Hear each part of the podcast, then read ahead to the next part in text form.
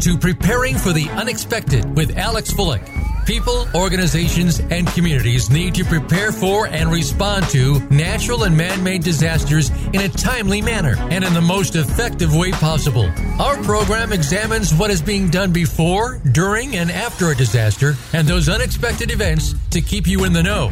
Disasters can happen to anyone. The question is, when will it happen to you? Now, here is your host, business continuity and disaster planning expert, Alex Fullick. Welcome to another episode of Preparing for the Unexpected. I'm your host, Alex Fullick, and as always, we like to talk about things related to disaster recovery, business continuity, COVID, security, well being, anything that helps you, your organization, or your community prepare for, respond to, and overcome adverse situations.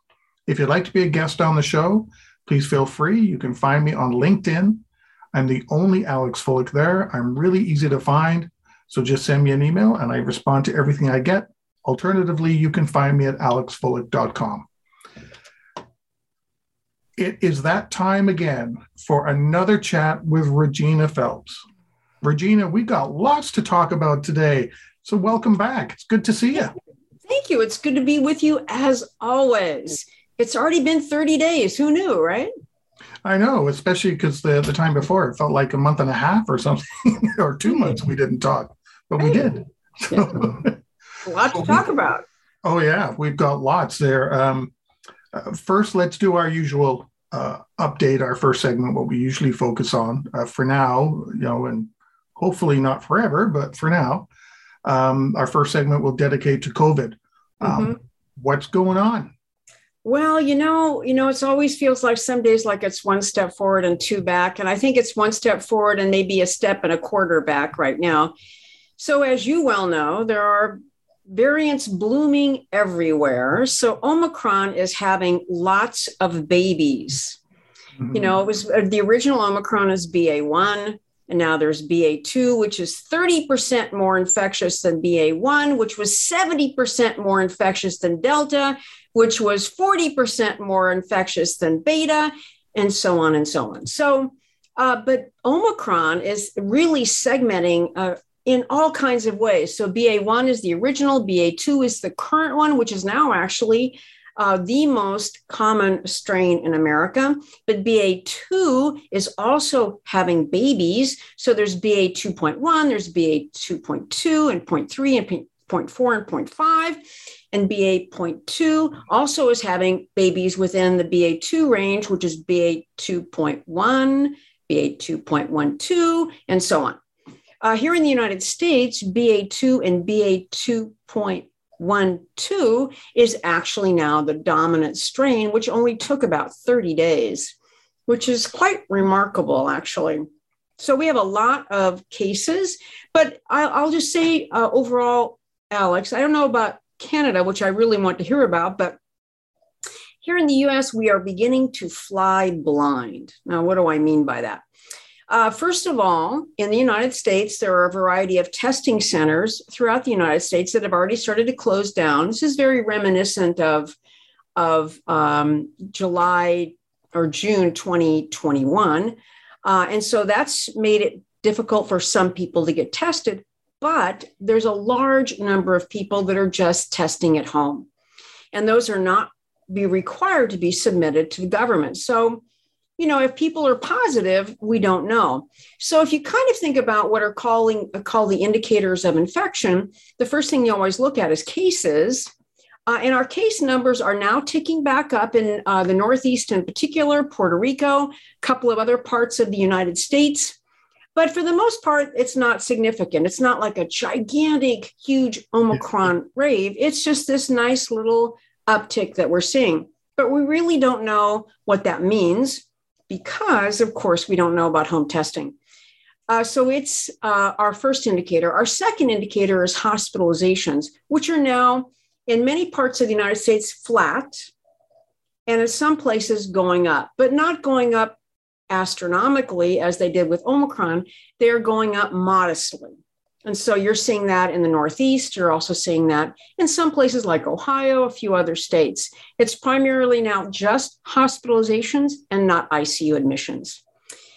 The death uh, toll in the United States is still extremely high, but uh, I think we're now just at, I'm going to get my numbers correctly, is it, we're at 520 deaths yesterday.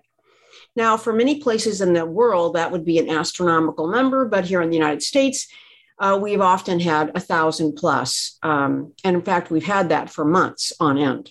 So we are now seeing a modest uptick, but the question really is, is what does that mean?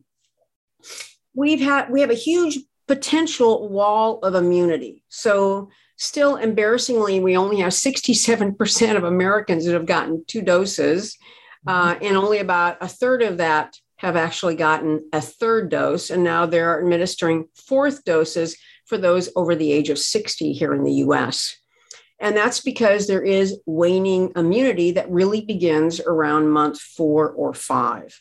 Uh, however, let me just also say, while I'm on that theme, that the mRNA vaccines in particular have been very effective at reducing hospitalizations and deaths, but they are not stopping all infections. And I think the sort of the bad news is, is when the vaccines were sold, if you will, kind of sold to the public initially, the, the results were so great, you know, the 90 percentiles, that everybody thought, you know, there'd be no, no chance of anybody ever getting infected, which of course that hasn't panned out. And we certainly are seeing that uh, here in the United States. But we also, not only do we have this wall of immunity from vaccine, modest as it is, 67%, but we also had about 40% estimated US uh, population that were infected with Omicron. 40%. Wow. Of 330 million people uh, in the last big wave. I mean, it was huge. Uh, and there were subsequent large numbers of deaths and hospitalizations that went with that because there were so many sick people. So, overall, how are we doing?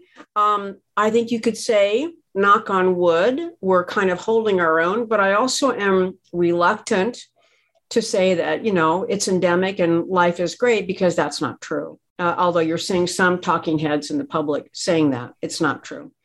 So we're kind of in that weird space. So i'd love to hear about canada. How are you guys doing?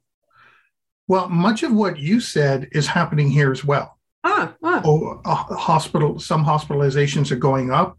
Um, deaths seem to be uh, you know uh, uh, down going down um, the, what you mentioned about uh, home testing, mm-hmm. um, that's a big thing. Is it? The same thing. Testing centers have closed down mm-hmm. or are closing down. Um, and they're still open. There's so few now, people aren't even bothering to, right. to go. What's right. the point? Right. Um, parents uh, and uh, others who are getting sick are just using the uh, test kits that their kids got from school Mm-hmm, mm-hmm. So um, they're not going anywhere, and so they're not reporting anything. Mm-hmm. Um, because my niece got COVID. She was diagnosed on Monday. She okay? Uh, yeah, she just has an inconvenient cold. As mm-hmm. uh, you know, it gets. She hates it. She said, but you know, it's a cold. She can get through it. She's mm-hmm. she's fine. Otherwise, turned the household upside down. But you know, of course, of course, um, of course. Yeah. So um, it, it's interesting. We had an uptick as well uh, about two days after you and I spoke the last time, last mm-hmm, month. Mm-hmm, mm-hmm. Within two days, everything was just all of a sudden sky high. Mm-hmm. And then it seemed to have dropped and leveled off just as fast. Yeah, that was the weird thing about the Omicron wave here is it's exactly the same thing. It went up and then it just fell like a rock. Yeah.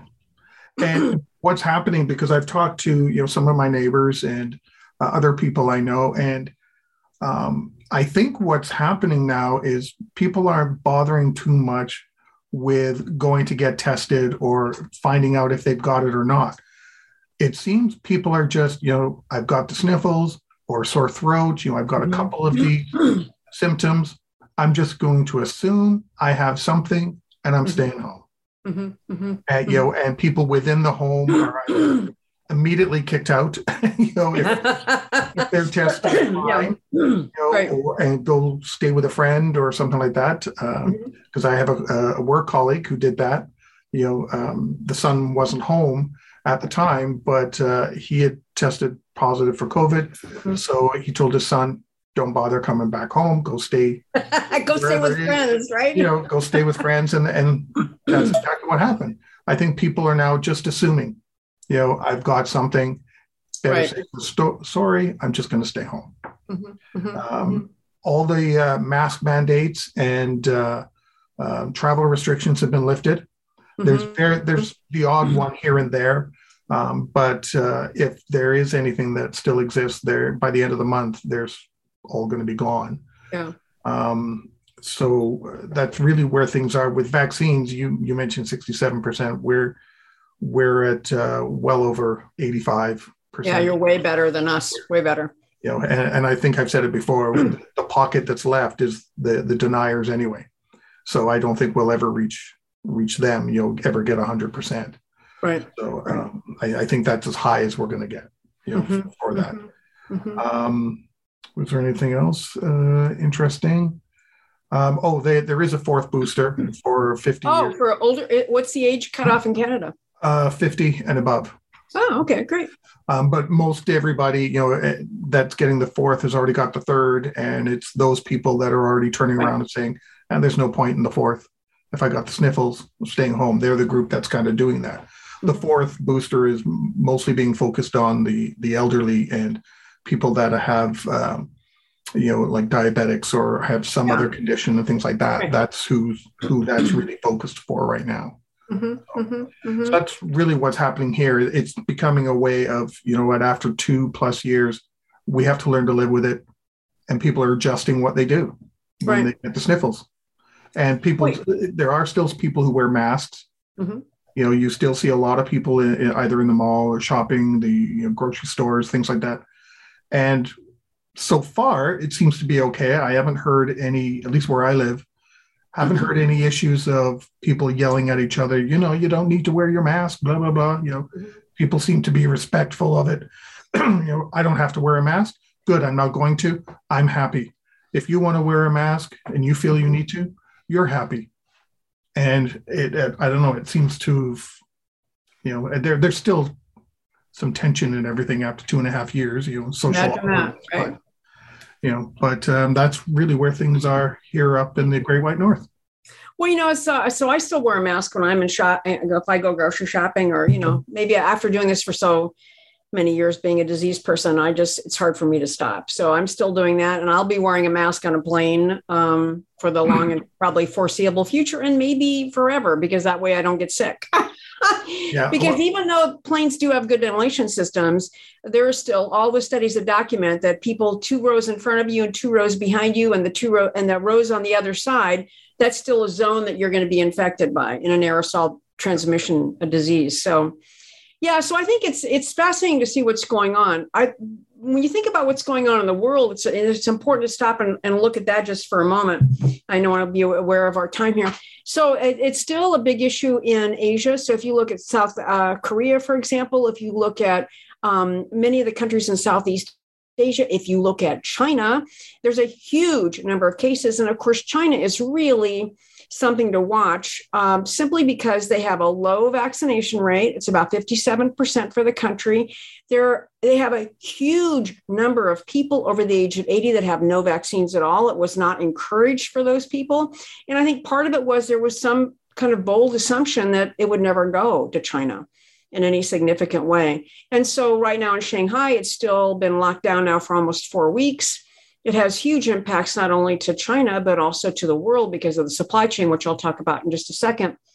But then the other issue is, is that uh, they're not quite being 100% honest, if you will, on the death toll. So they're talking about having 19,000 cases yesterday, uh, and the death toll in Shanghai of 26 million, three times the size of New York City, is only 10 people. And the way they count deaths in China is that they have to prove that COVID actually kills somebody. So if you look at many people who have died with COVID, they have heart disease, they've got diabetes, whatever. In China, that means that you didn't die of COVID, you died of whatever uh, underlying conditions you have. And so the numbers are not reflective of actually what's happening on the ground.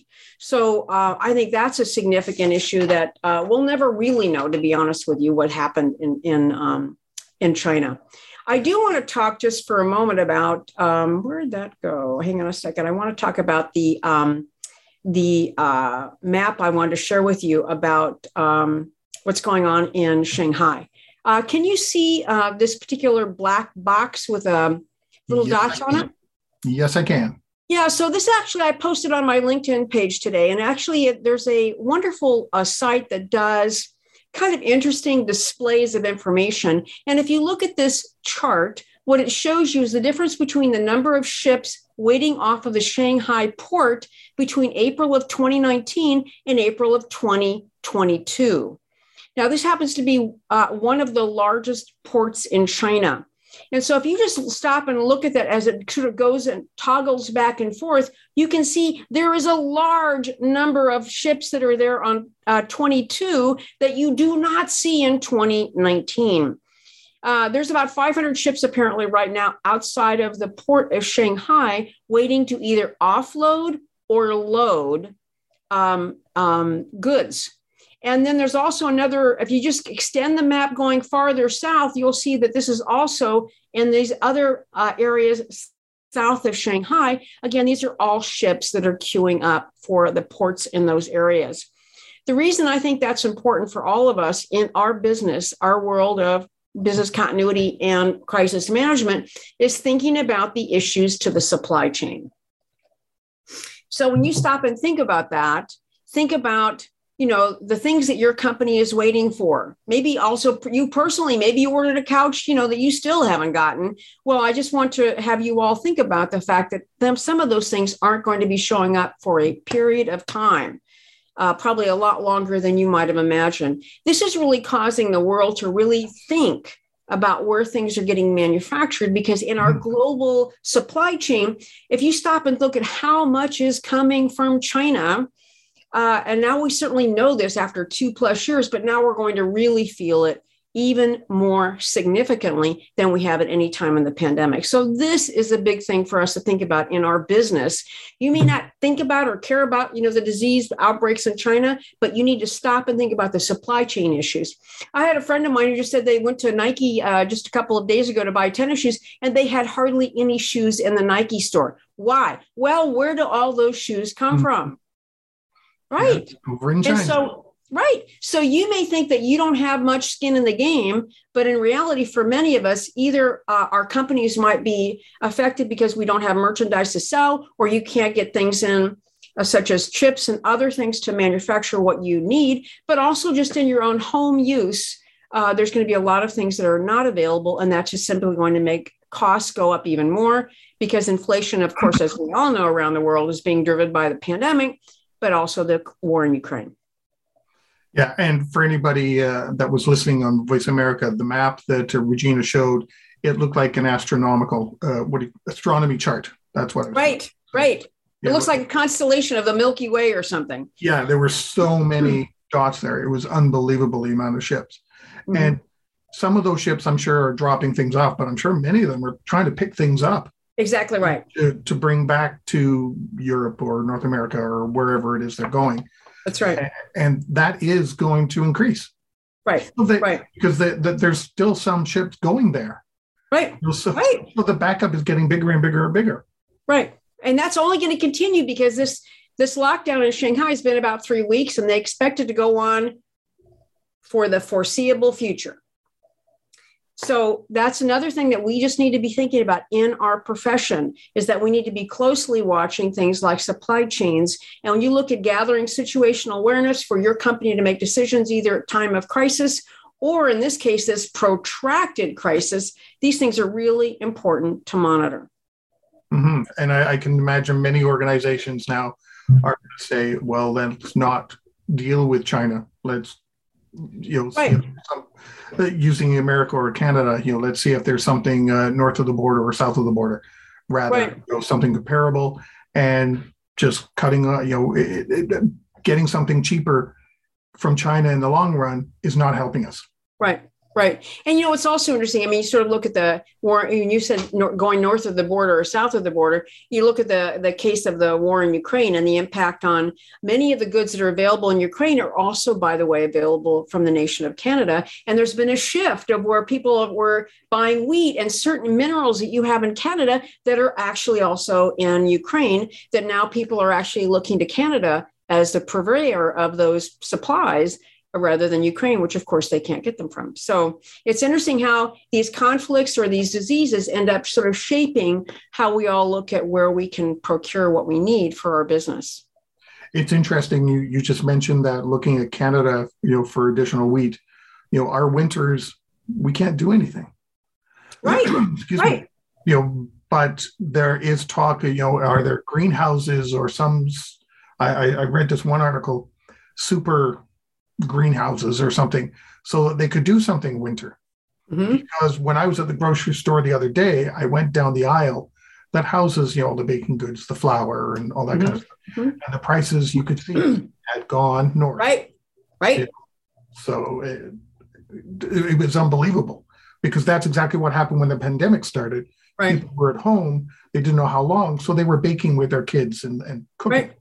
You know, that's kind of not happening right now, but still those prices are going north. Right, because of the war in Ukraine, which is one of the biggest wheat providers in the world, right? Yeah. So we are, this just goes back to really demonstrate that we are so all interconnected in this global economy that, you know, one person, one country sneezes and the rest of us get a cold. Yeah, exactly. Mm-hmm. On that note, we've come to the end of our first segment. We are talking with Regina Phelps today about all things you can tell COVID, war, and we're actually going to be talking about cyber attacks and ransomware and how to do an exercise in our next segment. We'll be right back.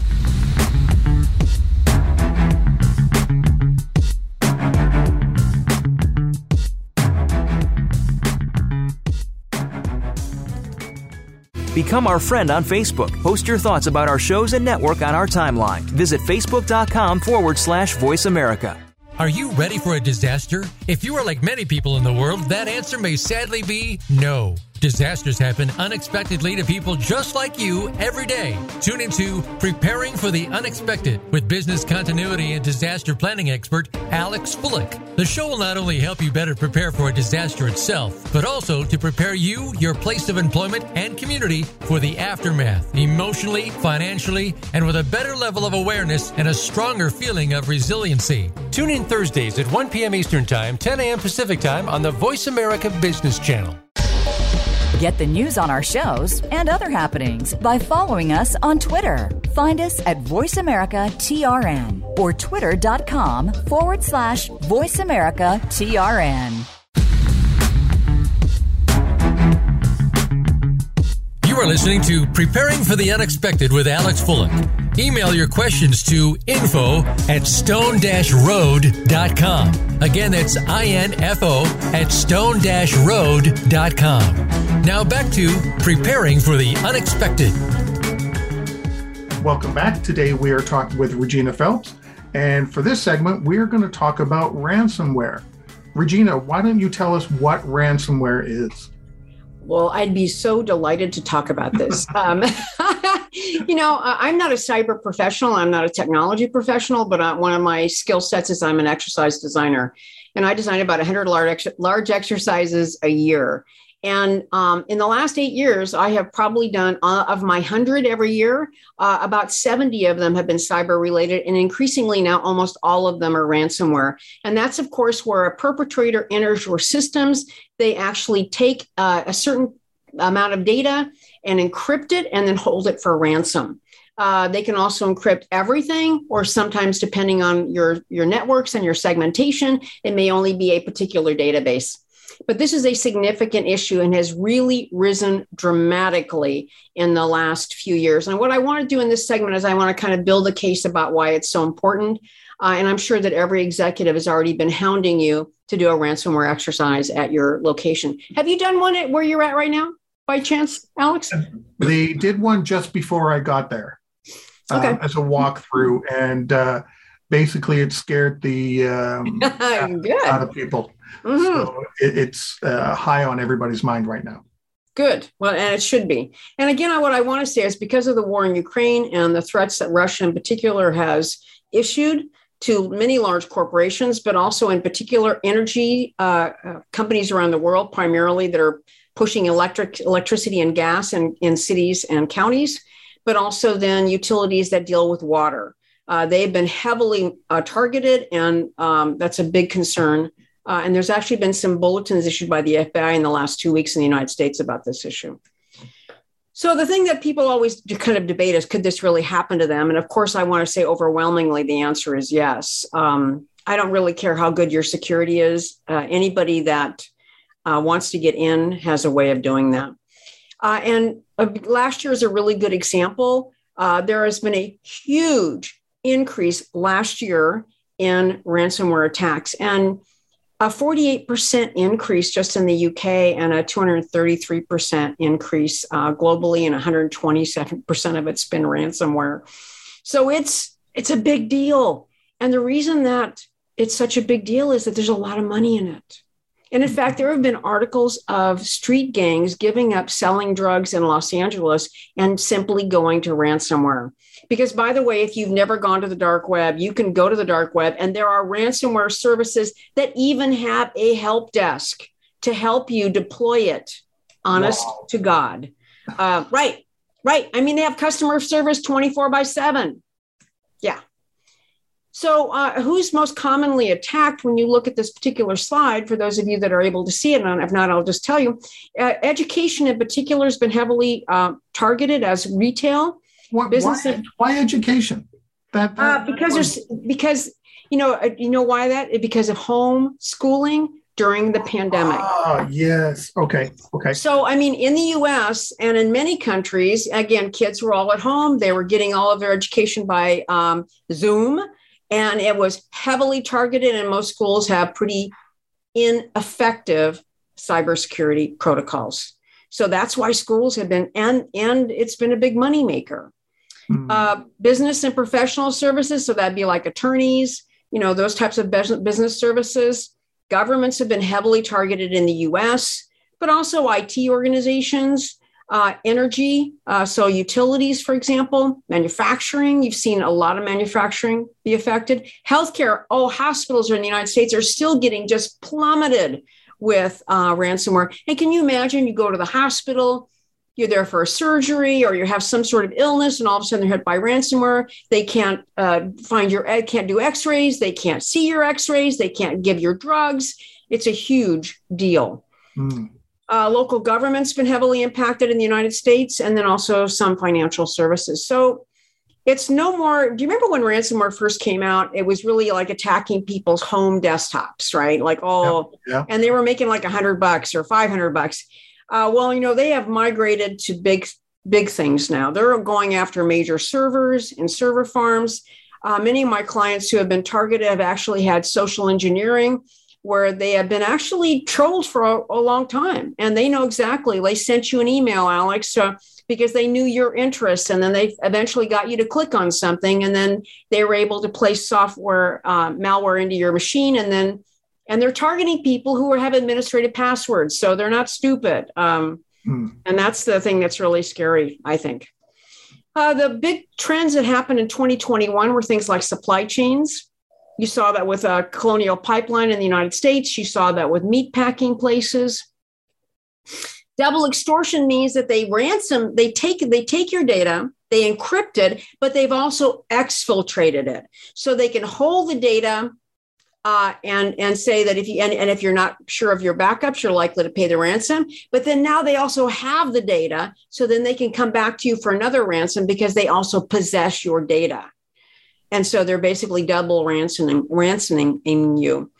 Uh, ransomware as a service is that's exactly what I was talking about just a minute ago. And that is where you've got individuals who literally are selling ransomware on the dark web. It's a very sophisticated business with a 24 by 7 call center, and they actually will assist you in every aspect of deploying it, including selling you mailing lists and other things like that.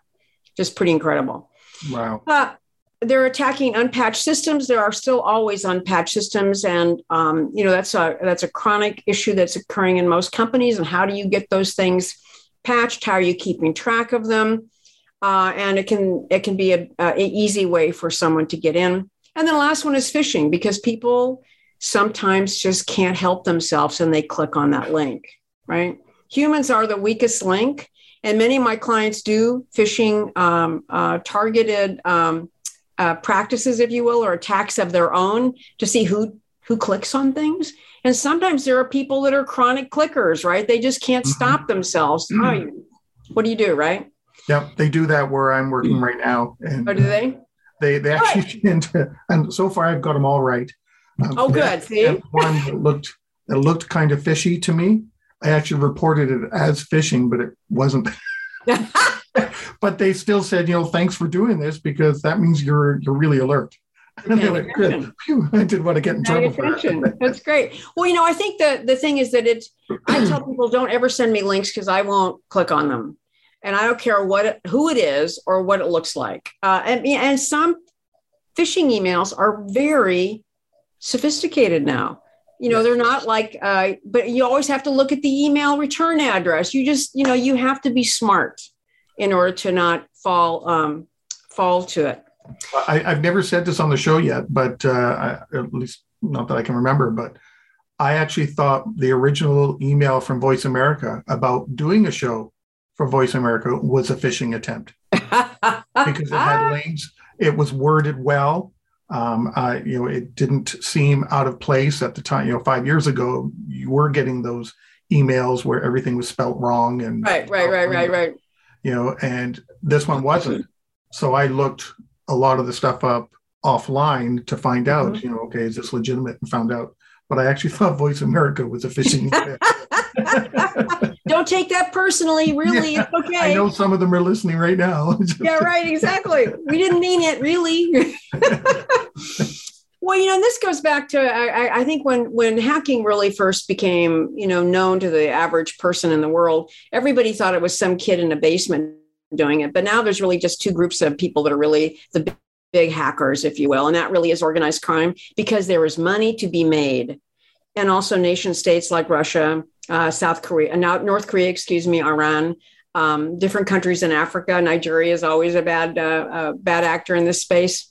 And also, you can have employer employees who will sell their um, administrative passwords. I haven't been able to find find an, an, update of this study that Fortune did in 2016, where they reported that one in five employees would sell their admin password for 150 bucks. I bet it's more money now, but yeah, I mean, but people will do that, right? Um, and so uh, it's a big deal. It is a huge deal. And um, yeah, what can I say? And I think, you know, when you look at cryptocurrency in particular and the fact that people can have a ransom in Bitcoins, that sort of makes it easy for someone to be able to do ransomware because there is not a traceable source. And until that gets resolved, ransomware, uh, as we know it, is not going to go away anytime soon. Uh, this particular quote I love because it actually came from uh, McAfee, from the chief scientist, and actually in 2016. But I think it's spot on. So this is something you should be sharing with your executives. When when you think about how likely it is to happen, the issue is this: is that we need to accept that we will never eliminate all risk. That nothing is permanently safe, and even if we could, it would be far too expensive. And so you might have the best cyber security program in the world. You might have the best professionals and the best everything. But let me tell you, if somebody wants to get you, they can spend the time and energy, especially with social engineering, and they can have you. It just takes a little bit more time. So that's what people need to understand. If you're a big fish or you have something super interesting, they can get you. Mm. Yeah. So, um, I just want to quickly talk about what a ransomware exercise is and what it's not, and then we can take a break. Um, it is not a technology exercise. And everybody says to me, oh, gee, I want to do a ransomware exercise, but it really is about technology, isn't it? I said, no, no, no. Technology is the underlying theme in a ransomware exercise. If you're doing a crisis management and a business continuity exercise, if you're doing a technology exercise, of course, it is about the technology. But if I, you know, if you're doing a crisis management or business continuity exercise, it's the underlying theme. It's what the exercise floats on, but it's not about the technology because it's about the impact it's about the impact of the business. And your job as a designer is to basically create a story of where what we're talking about is the impact. And there's two ways of kind of looking at this. And I'll just give two quick definitions and then we can stop for a break. Um, when companies, uh, what you normally plan for and what we do for a living, all of us in this field, is really what's called routine emergencies. And what we're really talking about is a crisis emergency. So these definitions are from Harvard. I think I might have shared them on your show before. Routine doesn't mean that it's easy, but it's things that you have planned for. Like you plan for a fire, you might plan for a severe weather, you might plan for an ice storm, or you might plan for an earthquake. Uh, but that's something that you've planned for. You have you've got training, you've got prior experience, uh, and you've thought about it. You've got plans, exercises, all of that. So it's in your you know, it's what you do, right? It's what we do for a living. It's very different than a crisis emergency, which is really what a true catastrophic ransomware attack is. And it's distinguished by novelty. And by that, I mean, there are, th- there are, first of all, a threat you've never encountered before. You've never lost all of your systems or a big part of your systems for who knows how long. I mean, that's what you need to plan for in a ransomware exercise. It could be days, weeks, months. It happens often at unprecedented speed. All of a sudden it's there and then it's not. And then lastly, there's a large confluence of things that are going on, and there's tons of misinformation. There's a lot of confusion, and it makes it a perfect storm. And so it is ultimately, in the Harvard definition, a crisis emergency. And because you don't have plans for this, I would ask all of your listeners open your business continuity plan. Do you have a section that says, sustained technology outage, meaning days, weeks, nothing. And I will tell you, none of my clients, none have that unless they've gone through an exercise like this, because they all assume they're going to get it back in their RTOs, right? That's what I'm finding right now. Everything's built on assumptions. It's like, no, no, no. Right. No. that you're going to get it back. Well, you know, in a ransomware exercise, you're not getting it back. And so that is a key thing. And that's one of the things that you need to really think about when you design an exercise. You need to highlight this so that you need to really put some energy on that in your plans. Three things. You know, what do you do for sustained technology outage? What do you do if you lose data? Lose data you know, think of I I we have, I work do a lot of work for the financial industry. And we just did a huge exercise, cyber, for a big retirement organization, and they were going to lose seven days of data. Seven days of financial records when the stock market is going up and down, and people are pushing money in or taking money out, and you can't prove anything. Mm-hmm. That's how you go out of business, right? Yeah. Oh my gosh. And a lot of those groups all assume technology right. will bring it back up they'll right. find that data. It's like, no, right, it's gone. Right, how it's are you creating it? Right, you know? and there's and unless you have a plan for that, it ain't happening. Yep. And the third thing I expect to see or I want to see in a plan that I also don't see is how do you validate the data? Yes, because yes, right, especially in things like numbers. I work a lot in pharma. What about drug recipes? Well, gee, what if I just moved a decimal point or I changed a number? Okay, that could be a big deal. I think. I don't know. I do that with all tests anytime there's a user and technology, all the time. Yeah, you can see your data, you can get into it. Tell me it's what you expect to see. Right. working the way you expect and, it. That it's and how right. are you going to do that? And that should be documented in your business continuity plan. Yeah. So, on that note, I think we should stop and then we'll talk about the 10 cr- critical elements that you need to have a good ransomware exercise. On that note, we'll take a break and we're talking with Regina Phelps. We'll be right back.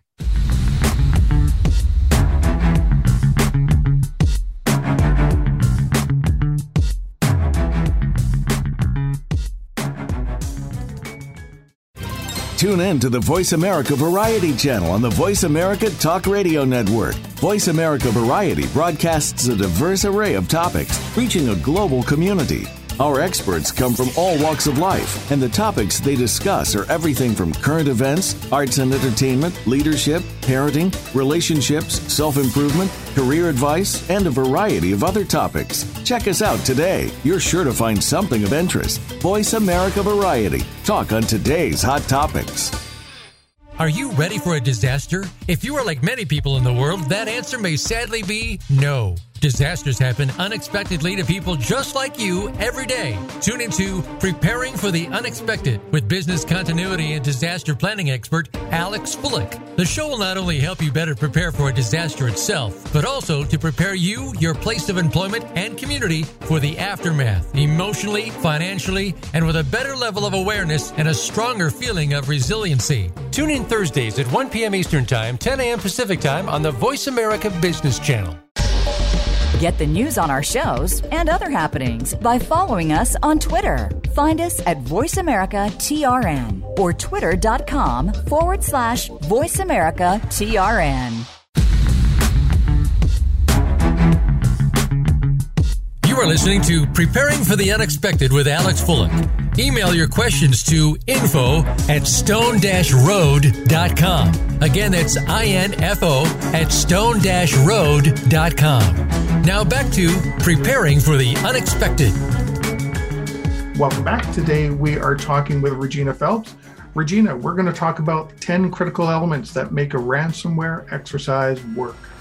Absolutely. So these are important. And what I want our listeners to be thinking about is this you should be writing down and thinking about these as we go forward. And this is based on, again, my experience of doing hundreds, probably right now close to 500 uh, ransomware exercises over the last seven years. So I we have again perfected this model. Um, so the first thing is is that it's critically important that you get management support, and I cannot emphasize this enough. Um, and what I want you to be thinking about is that you need to say to the you know the most senior person you can get in front of is that this is going to be a very uncomfortable exercise and people are going to be really miserable in the whole exercise right? Um, there's going to be a lot of stuff going on. There's going to be i'll just tell you right now i don't know any of your listeners but i unless they're clients of ours but I, I would bet that they don't even have 40% of what they need to have and what that means is that when you design a really good exercise, it's all going to just pop out. And so I don't want people feeling uh, like they're thrown under a bus. I don't want, I, I want the executive that kicks off your exercise to say, wow, it's going to be a very intense experience. We're going to make a ton of mistakes and it's going to be great because we're going to learn a lot. So I want them to understand that they're going to go to this experience and at the end, everybody's going to feel like they were hit by a truck. I think that's great because they're going to walk out of that room and they're going to get a heck of a lot out of it. So I need to say that to their face. And so that's what you need to say that this is not a witch hunt. We're not blaming anybody. We're not blaming technology. We're not bring, blaming information security. Uh, we need to just show everything. And that's how you're going to get better. So you have to get management support at the highest level you have the potential to talk to and say, bad, it's going to be bad.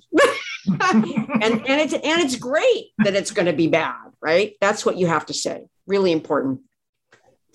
The second thing that's really important is you also have to make sure that you have a willing technology team helping you.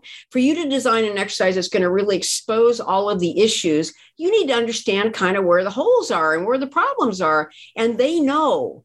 And so they need to understand from you as a designer that you are not going to throw them under the bus and I am so clear about that when I talk with people because I want them to show me where the problems are uh, and where we can really highlight that. Because if you can highlight those problems, then at the end, the executives go like, well, what do we need to do to fix this? Right. Uh, that's how money gets thrown at people. yeah, yeah. And that's been my experience is that now they understand how bad it could be. And so you need the team that's on the technology design team, and I'll talk more about that in a bit, to understand that I am not going to make them, um, they're not going to get blamed. I'm not going to make them look bad, but that's what they're afraid of. That's what they're going to be afraid of. And I need them to tell me everything where the bodies are buried. And my job is to protect them as the designer and the facilitator. And that's what you need to be doing. Uh, they need to know that you're going to be their ally. And that's really important. And I'll talk a lot about the design teams in just a minute.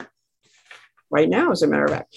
Uh, so, when I design exercises, so I am an expert in exercise design, but I am not an expert in the company who hires us. So I, when I design a cyber exercise, ransomware in this case, I need to have two design teams uh, to make this work. Uh, the first uh, design team is what's called the technology design team, and it's uh, comprised of the usual cast of characters that you would expect. Um, so infrastructure, network, databases, key applications, um, uh, the, some some web uh, folks, uh, information security, and they're going to really help me nail down the story. So essentially, what they do is they, in my language, design what's called the bones of the story. So essentially, what they do is they tell me kind of, uh, and the term I would use is above and below the line. What does that mean?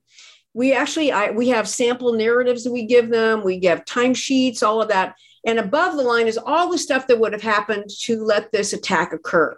So maybe 30 days ago, somebody was able to get into your system, uh, uh, maybe with a form of malware that's either a zero day or maybe they did get somebody admitted passwords.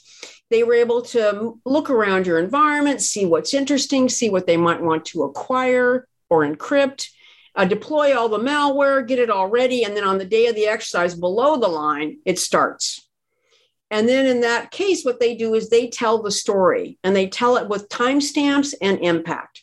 So at 806, the malware was deployed. Immediately, the website became uh, unavailable. And then you can go through and you can do other, other issues. Maybe key applications are not available, key databases. And then the way that begins to also uh, be affected is that now the help desk is receiving phone calls because they, your users, can't uh, actually obtain that information right? So you mm-hmm. t- you basically line out the story from the technology perspective but they talk about the impact to the user.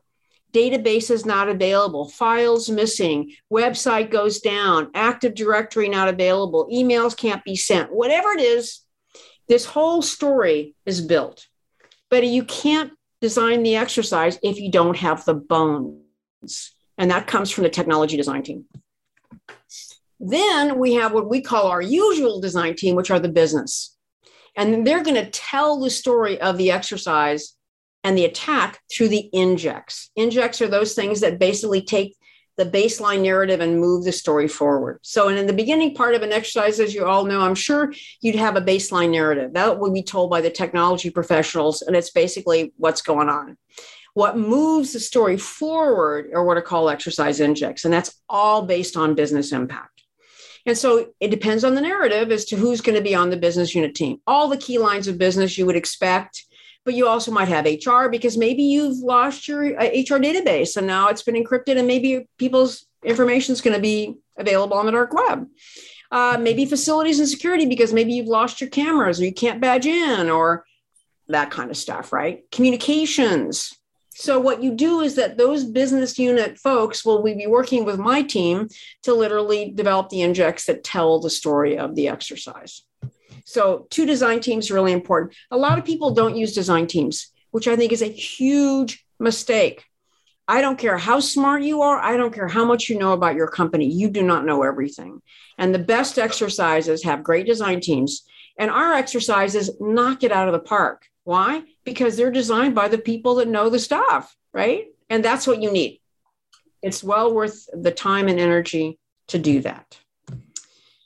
Um, it's all about impact. I know you think it's about technology, it's all about impact.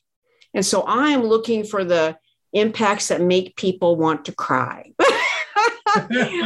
when, when people hire us, Alex, I say, okay, you need to understand that at the end of the exercise, they're all going to be crying.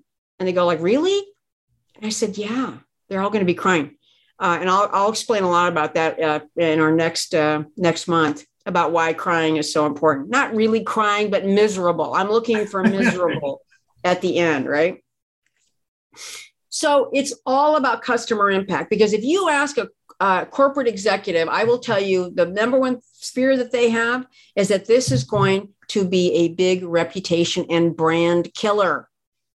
So I need to have customer impact. I want to have call centers that aren't able to answer uh, customer queries. I want I want pain that your customers aren't getting what they're paying for.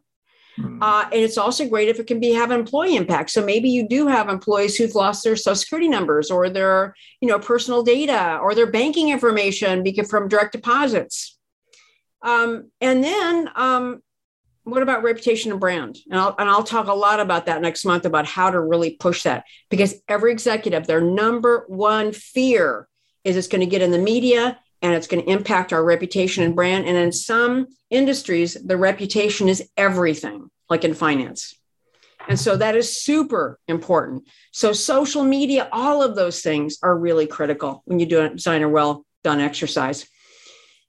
And the way you focus on exercise is because you've got a killer business unit design team that designs injects that are spot on.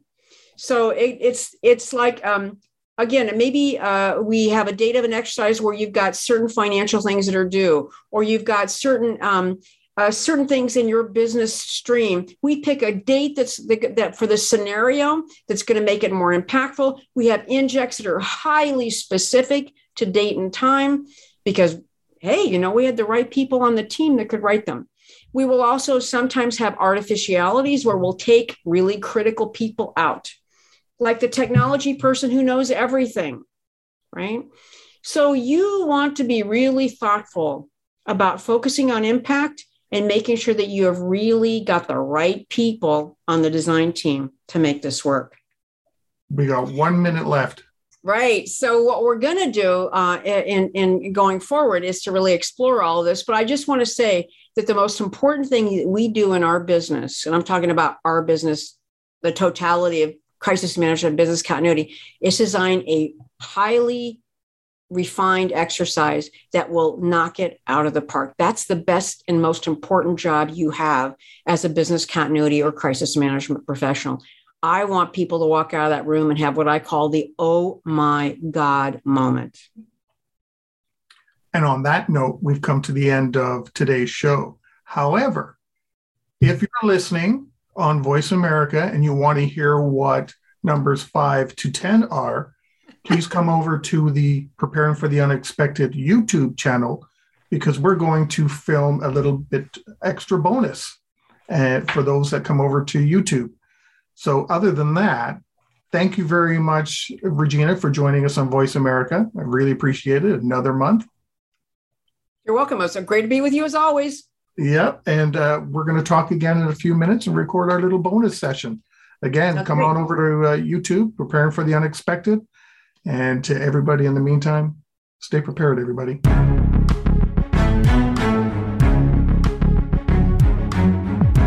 Thank you for joining us for Preparing for the Unexpected.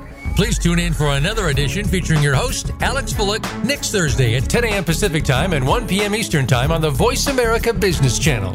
We'll see you here next week.